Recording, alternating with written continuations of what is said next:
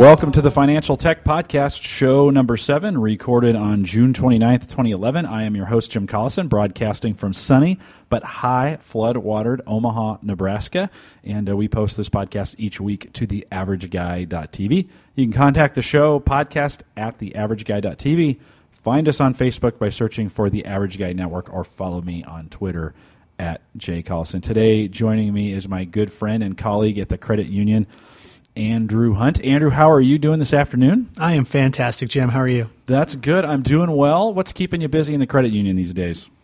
Well, uh, we've been busy with real estate loans. Been busy, uh, you know, in my world in the investment side. Obviously, there's been some really great buying opportunities out there recently. Yeah, yeah. So market's kind of down a little bit, right? Yeah, a little bit. It's, it's bounced back back these last couple of days, but uh, yeah, we've had an exciting three months, and uh, be interesting to see how the end of the quarter turns out. Yeah, and then so what's traditionally what's the you know for the financial not for the markets but maybe for financial institutions what's what are the hot items in the summer? Is it mostly real estate as people are buying and and selling their homes? Yeah you know tail end of spring first part of summer's obviously car buying season. Everybody's out there uh, you know getting rid of their old old vehicle looking to buy something new and there's all kinds of advertising. That that one's pretty obvious. And you know you kind of get a lull midway through the summer um, and then you get into home equity loans and student loans uh, tail end of summer. So okay, well we got a busy summer coming up, and I know you guys are looking forward to a busy yes uh, busy summer uh, there at the uh, at the Gallup Federal Credit Union.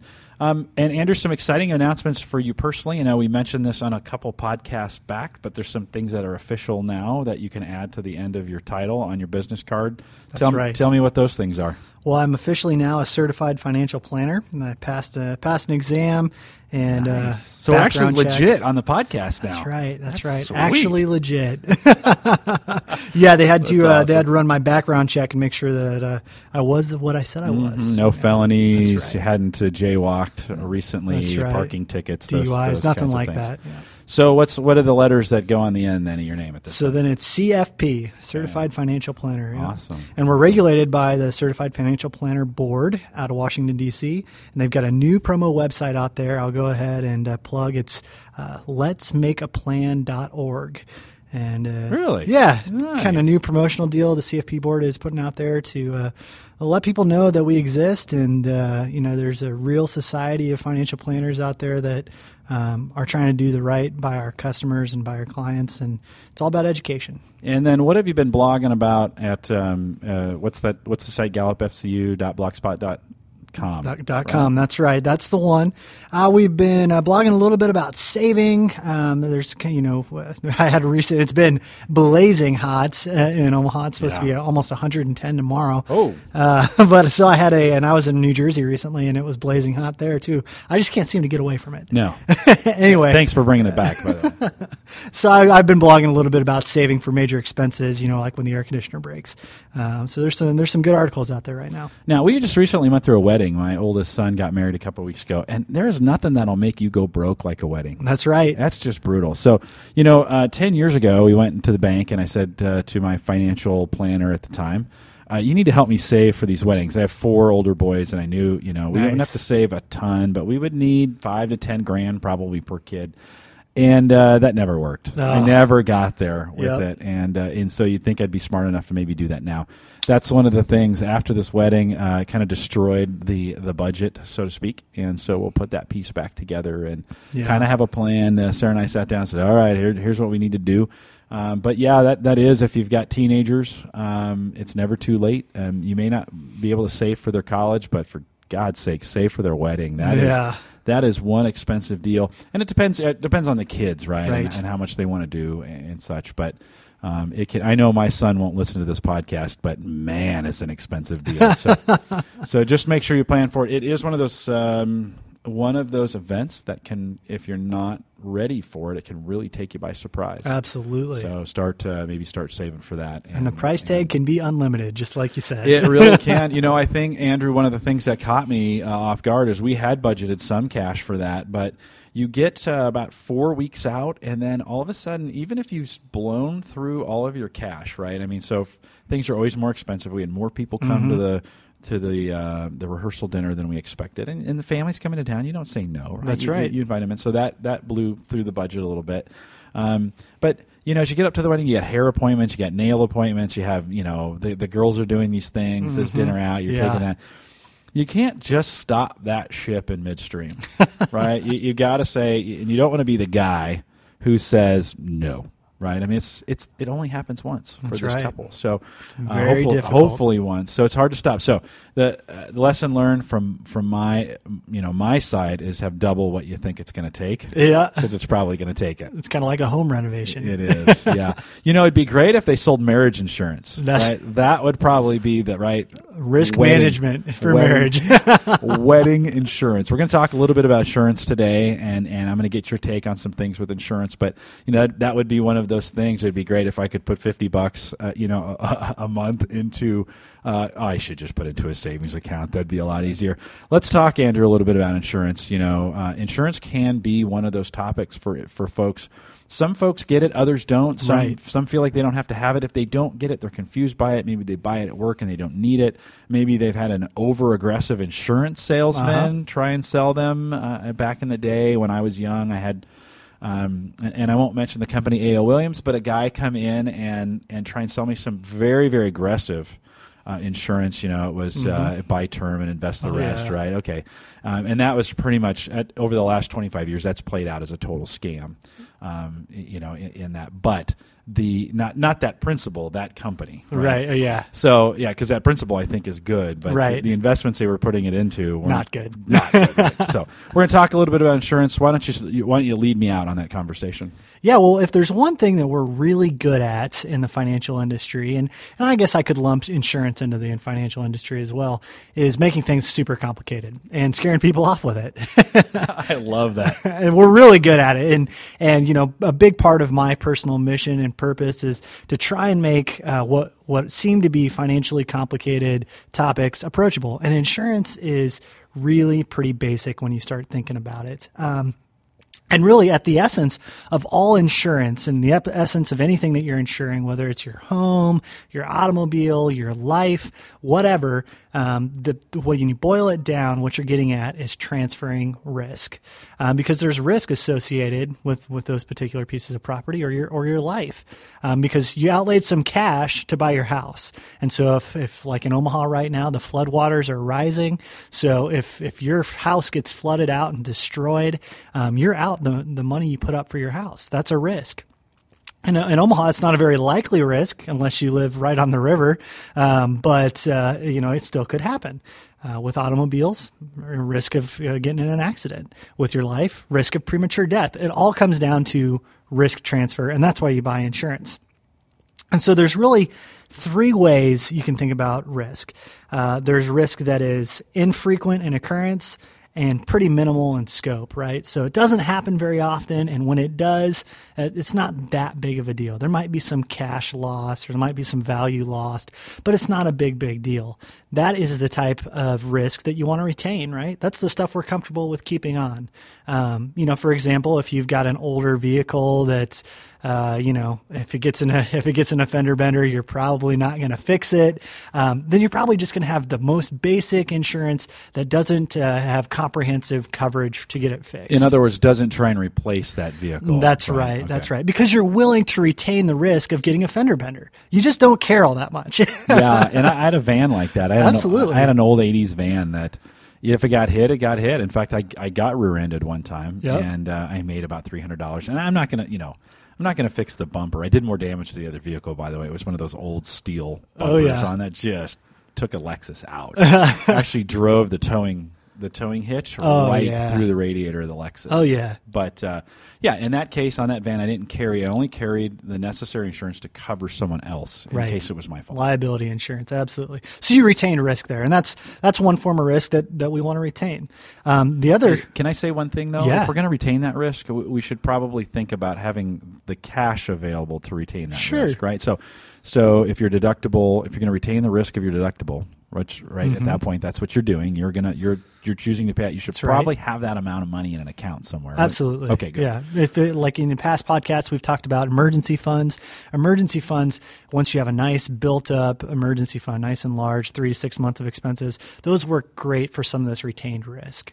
Um, the second, Oh, go ahead. when- I'm sorry. It, it, so, from a deductible standpoint, let's just talk about the deductible Yeah. for a second, unless you got that in the notes farther. But is it okay? You know, I don't have to take the minimum deductible on a, Right. on a auto insurance, right? I could retain that risk, or I could increase the Mm-hmm. risk to me by increasing the deductible amount. So from 500 to 1,000 to 2,000, self insure, right? That's at right. that point, and then my premiums would go down. So it's a manage right. of risk management there as well. right? I Absolutely. don't have to take the $500 deductible that the insurance agent sells me. Right. Right. And the thing that you have to think about too is, you know, I, I, sometimes people tune out when we start talking about premiums and, and deductibles and, and all that stuff. But when you think about the deductible, it is the amount that the insurance company forces you to retain, right? It's the amount of risk that the, it's your skin in the game, as we, as we say. Um, and so think of when you think about deductible amounts. So if you have to pay the first $500 of your auto claim, that's your skin in the game. That's so you don't file faulty claims, right? And and you should definitely have a savings account for that deductible amount. Yeah, or file a claim for everything. Yep. yep. Exactly. So then the second time of risk uh, would be risk that is uh, frequent in occurrence and significant in, in scope. So that's the type of stuff that happens fairly often, and when it happens, it's pretty huge. And these are the type of risks that we just want to avoid altogether. So, for example, we know that when people um, go skydiving, your risk of dying is significantly increased, and that is absolutely catastrophic than if you were to just stay on the ground.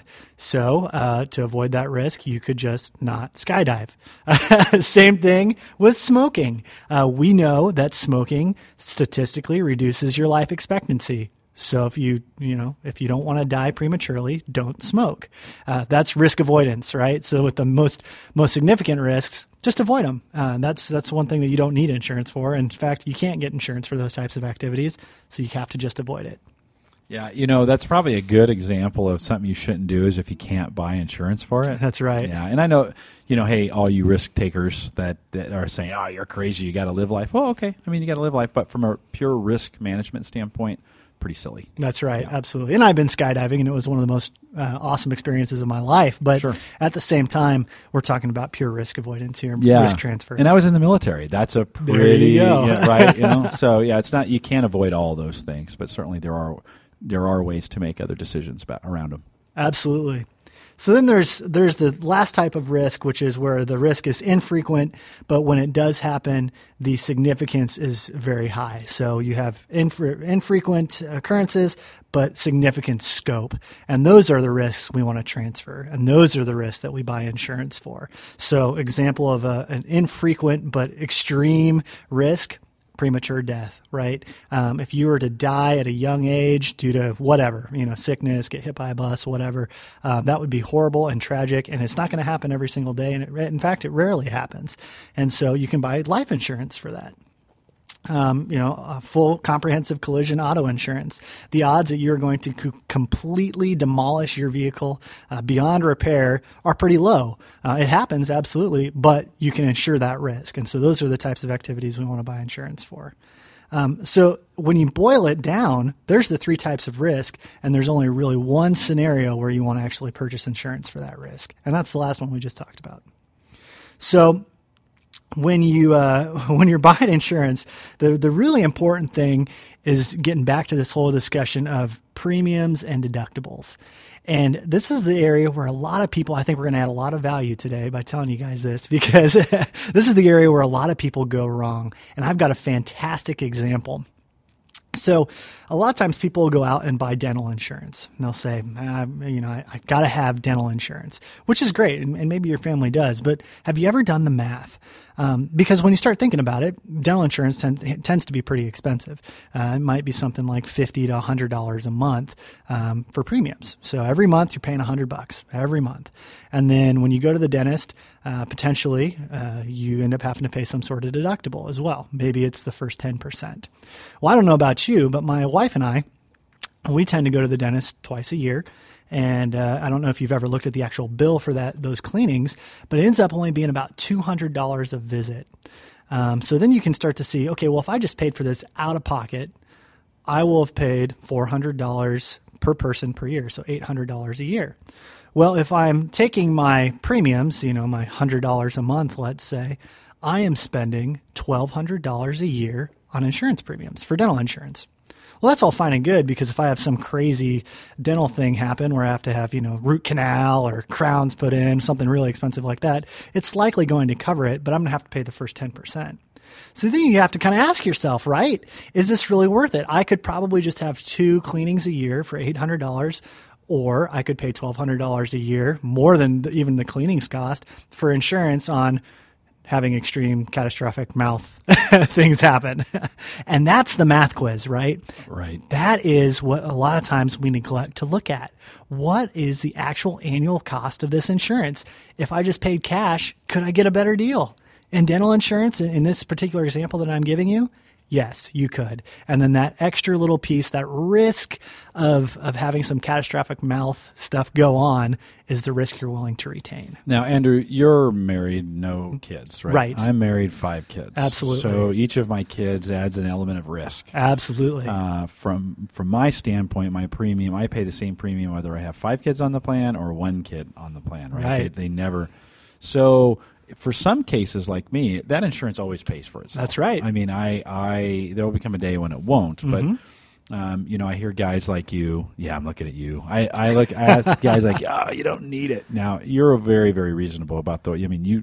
I think the important thing is here to do the math. It's That's not right. about whether some people on principle say, "Nah, I don't need Right, that." no. Right. Well, it, it's really a math equation, and then uh, you, you do got to look at uh, how you know because the dental insurance. You're right. Not all dental insurance is the same. That's so right. Look at your deductible. Look at your out of pocket expenses, and then add that all up on an annual basis. Multiply it times five because there's a five year. You know, you're gonna you're probably gonna have one significant incident unless your teeth are terrible or you have perfect teeth. right. Um, you know, run some scenarios. Absolutely. Yeah. And that's being a you know armed and aware consumer, right? Uh, you never just want to go buy, especially an insurance product, just because that's what you should do. You always want to kind of do the homework. And this isn't complicated math. It's really just understanding those three concepts that we talked about at the beginning: risk avoidance, risk retention, and risk transfer. What are you willing to keep uh, in terms of in terms of risk? And I think you know, and at the end of the day, it has to be worth it for you to want to buy an insurance policy to transfer the risk. And you just gotta you gotta run the scenarios. Do I have five kids? Well, then yeah, it makes sense to transfer the risk. Right. Absolutely. Andrew, what about? Um, I, I see these insurance policies now that I can buy uh, at maybe a big box store Mm-hmm. when I'm coming. You know, I'm coming out. I've just bought a piece of electronics gear, and they say, "Hey, for seven dollars, we'll extend the warranty by a year, or we'll double the manufacturer's warranty." Right, and that's a form of insurance, yeah. right? yeah, that's a good one. Yeah, That's- talk about that a little bit. And I'm really excited to get your opinion on this one too, because I am of, uh, you know, I'm under the impression, and you know how I operate personally is I never buy the extended warranty plans, especially when I'm purchasing electronics. Uh, you know, Best Buy's got this new deal where you can pay them, I think it's you know a couple bucks a month, and then you can trade in your electronics Yeah, for the newest.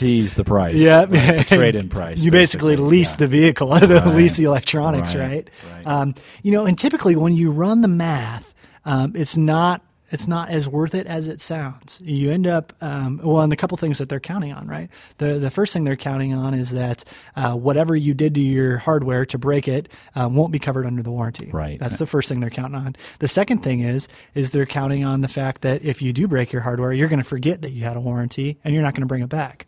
And then the third one is that you will someone uh, will actually bring it back and will actually get their money's worth. It's all statistics and all actuarial games. Um, so I never purchase it.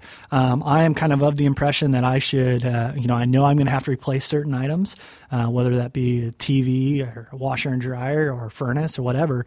Um, and you know, for my furnace, I, I do have the, uh, the the the plan that uh, where I, we have the the servicer come out uh, once a year to do the updates, uh, which I think is worth that. But I don't buy the extended warranty from the from the place I, I bought it from. I just plan on replacing it after its useful life has expired. Yeah, I you know if I buy a piece of electronics gear and it's a hundred bucks and for seven dollars, I, you know I just say no. I- Right. you know I'm a self insure at that point. It's it's just not worth it to me to to put that insurance on. I, I that is one of those things I almost standard across the board say no. Now saying that anything my policy has been anything involving water. Okay, so dishwasher, uh, the fridge that I bought that has a water, um, you know, ice and, and Oh, yeah, water sure. dispenser. Uh, water is the most destructive force on the planet, and Right. it will wreck everything it touches. and so, any any kind of equipment that I use, like my car, that that uses some kind of you know uses water as part of it, yeah, I'm absolutely all about the policies then at that point. And- Okay. And, those pay off for me. I, I've had the, the dishwasher looked at once, maybe twice already for the $50 deductible. There you and, go. And had some parts repaired. It's just, it, for me, it's one of those things. Now, you got to be careful of the policy. You want to Uh-huh. read everything that's in there.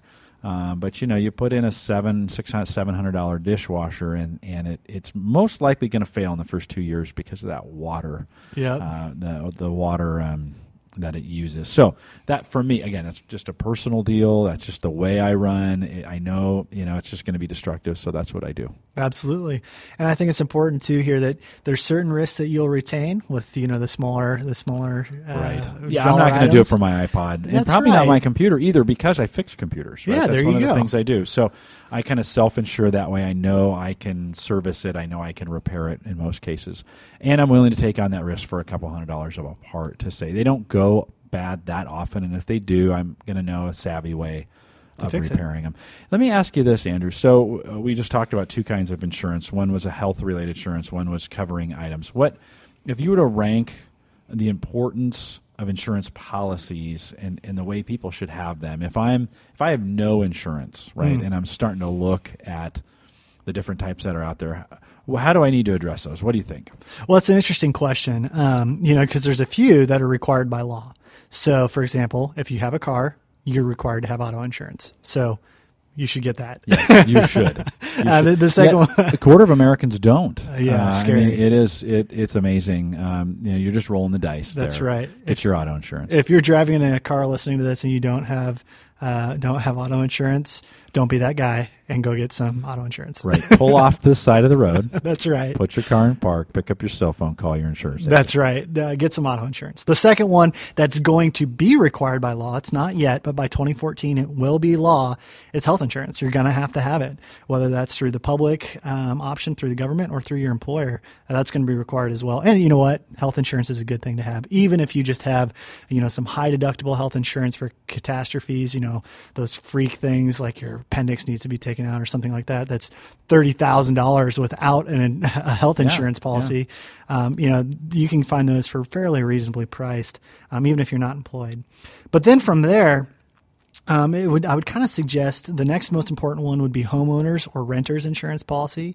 Uh, you're required to have a homeowners policy uh, if you've got a mortgage, so go ahead and do that. But if you're a renter, and this is one that boggles my mind every single time, if you are a renter, get renter's insurance. It's like less than $20 a month, depending on your zip code. Very, very affordable. And it covers um, you if you're burglarized, if your building burns down, if somebody gets injured inside your property, it's going to cover those types of incidences. And if you don't have it and your building burns down, your apartment complex is not going to cover any of your possessions. They're going to cover the four walls that surrounds your apartment. And so it's super cheap, guys. Go out and get some renter's insurance. But you can get it any. uh, We'll, we'll talk about some resources for quoting renter's insurance and things like that. But you should have it if you don't. You know, one of the things because m- my son's dealing with this now. He lives in an apartment. He asked me, and I said, "Don't." And Mm-hmm. Ooh. when I lived in an apartment, I didn't either. Mostly because, though, when you get renter's insurance, you also have to be very careful about how you catalog those things that you own. This is really the same with homeowners insurance as well. Right. If uh, so, say you own a very expensive, you buy one of those Bose Wave radios, right? They're Right. a couple grand. I mean, they're very expensive. Well, you've got to prove that you own that. Well, Right. your house just burned down. Likely, everything that you you could you had to prove that you owned it probably just burned down with it. It's possible. So um, you, you need to catalog, take video, take pictures, make sure you've got your most expensive things cataloged, That's right. serial number, um, because the insurance company is going to want proof that you do that. So just a little caveat on that: if you're going to get those kinds of insurance, so you, you have to with the homeowners, you should do this anyways. Mm-hmm. If you're going to get renter's insurance. Um, and I always, when I was a renter, I'll be honest with you, I didn't own anything Right. worth anything, right? The Yeah. clothes on my back and a few things that I actually wanted to burn. right? I just didn't own a lot. Um, but but that being said, make sure you catalog category. No, that's not the right word. You catalog. There we go. Sure. You catalog that which you own, so you can prove it to the insurance company. And simple little thing. This is a tech podcast. Here's what we did. I took my phone, turned on the, you know, I've- it's got a six megapixel uh, video camera on it. Walked around, took video of my apartment, saved it, put it out on the cloud. um, with our fi- uh, Flickr account or, or whatever Right. you're using. in the new- Dropbox would be an Dropbox, option for that, yeah. The new Amazon stuff. Absolutely. Uh, you, you do that. It's out there, saved in the cloud. And you've got an inventory of all your stuff. Yeah, you might also want to uh, take a picture of the serial numbers as Mm-hmm. Yeah. well. So flip that thing over, model, serial number. They all have a. Uh, they, you, most of them have a plate on there that's got Yep. the information about what it is. Not good enough to. I mean, that's part of it. Take a picture of what it is. Flip it over. Snap a photo, whatever of those serial numbers. Again, drop them out on the cloud where it won't burn. Uh, from a tech perspective, I also have a portable external hard drive that's both fireproof and waterproof. So it's like a data safe There you go. right? And so if the house burns down, uh, it's got a ceramic layer around it that automatically, when it senses the heat or the water, it automatically seals up Wow. on that hard drive, and it can withstand 1,400 degrees Wow. for up to 15, no, 30 minutes, an hour, two hours, something like that. I forget. I forget what it is. We actually burned one of these out in the desert to, Oh, to prove it would work. It was a blast literally. And and uh, anyway, so that's that's another piece of a tech equipment that if you maybe you live. We've got some listeners that live in Australia, and it's expensive to move their data to the cloud, Sure. right? And so because they have to pay bandwidth caps and such, so. Uh, an external hard drive that would act as a safe. You know, we always used to buy safes, right, to Mm-hmm. keep your to keep your those kind of items. Well, now you almost need a data safe. So right. think about your backup strategy, where you're putting that data, but make sure you take it and it's somewhere not where it can burn down or be flooded. Yeah, and you know, so it's a lot easier than it used to be. That's that's for sure. So renter's insurance important. So so far, just to recap, uh, auto insurance, health insurance, renter's insurance, all really important. And then from there, I would say in this order: long-term disability insurance, and then life insurance. Now, I know some people are going to say, Wow. what? yeah, exactly. But you are, all, I think the metric, and don't quote me on this, but I think it's you're 12 times more likely to be disabled than you are to die young. And so, um, disability insurance is really, really important um, because if, if you're disabled and can't work, you're still going to have bills. In fact, you're probably going to have more bills. And so, what you can do is you can go out and you can get a disability insurance policy um, that covers what you were making, uh, usually about up to 60 to 70% of what you were making for your own occupation. Now, that's a really important terminology, you want to find a disability insurance policy that covers your own occupation. So it reimburses you if you cannot fulfill what you were doing. Uh, otherwise, there's other policies out there that are based on any occupation, where if you can do anything, they won't pay you. So if you're a greeter at Walmart, they will not pay you. So you want to get an own OC policy, is what it's called. That's good to know. Yeah, there, there's some free advice here today. And that's what the AFLAC is about, right? When you see those commercials with that crazy duck Disability and, insurance, right? That, yep. that kind of stuff, right? Okay. Exactly. There's is theirs is a little bit different. Um, you know, they're the AFLAC policy, but disability insurance, and you can find this uh, and, and term life, which I'm about to talk about, at ZanderInsurance.com. It's ZanderINS.com. And they're an insurance broker. Um, it's on the web. You can get quotes on all these things from the convenience of your home office.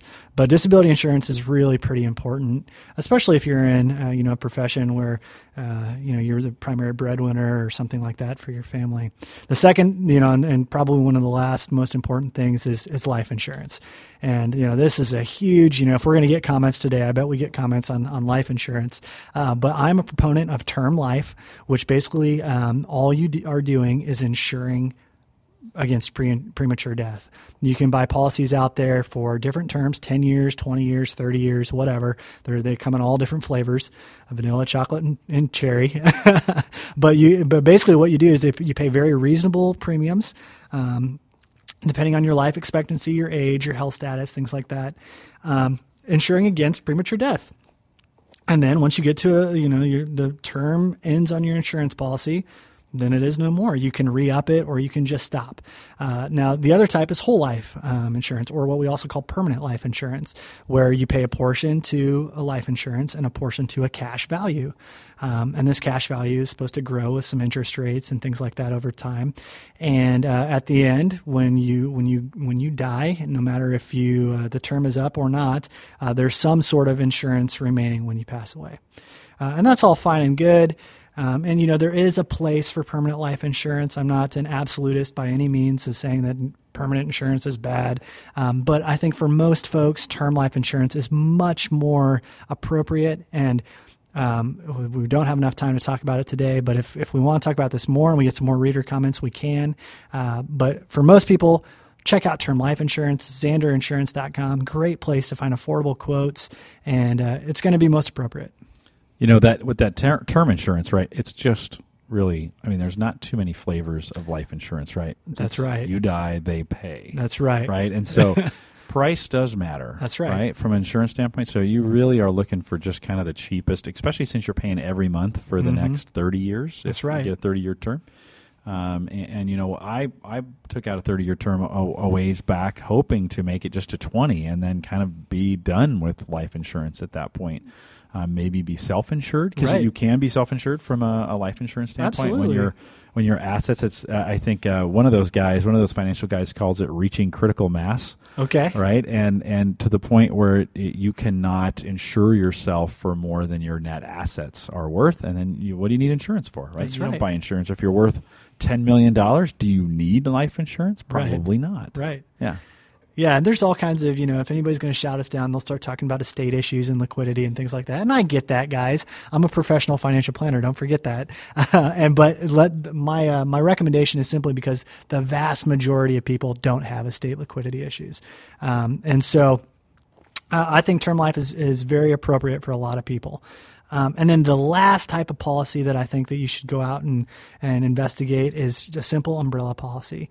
an umbrella policy covers all of the other things, right? Uh, if somebody falls on your property and sues you for a gazillion dollars and your home insurance will only pay up to half a gazillion dollars, uh, then an umbrella policy can come kick in and, and cover the rest. And it can be, uh, you know, typically I don't advise people to purchase this until they're making more than $100,000 a year um, because, you know, let's just face it, you're not going to have a lot of need for it outside of that. But it's very affordable in most cases and it's a nice little extra cushion. good So that's what I've Well, got on insurance. That's insurance in a nutshell. Of course, uh, Andrew, we'd like you mentioned feedback. So if you've got some, you know, we do have a limited amount of time here, and so if you uh, you have some questions, comments, it seems like there's nothing better than insurance to bring out uh, the best or the worst.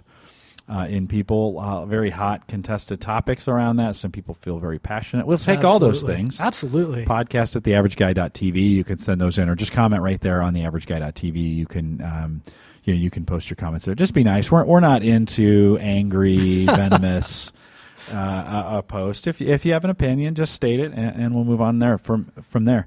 Andrew, uh, I appreciate you coming out today. Well, this will be a wrap on number seven. We'll do it again here. I know we took a, well, we took almost a month Long break, to, yeah. to get uh, a lot of things going on with the both of us and uh, some vacations in there and a wedding um, for me. We will Just a try and get bit. another one back here in the next couple weeks. Um, but uh, have a great uh, couple weeks. I'll see you around and we'll do it all again here. And that's it for the Financial Tech Podcast. Thanks, Jim.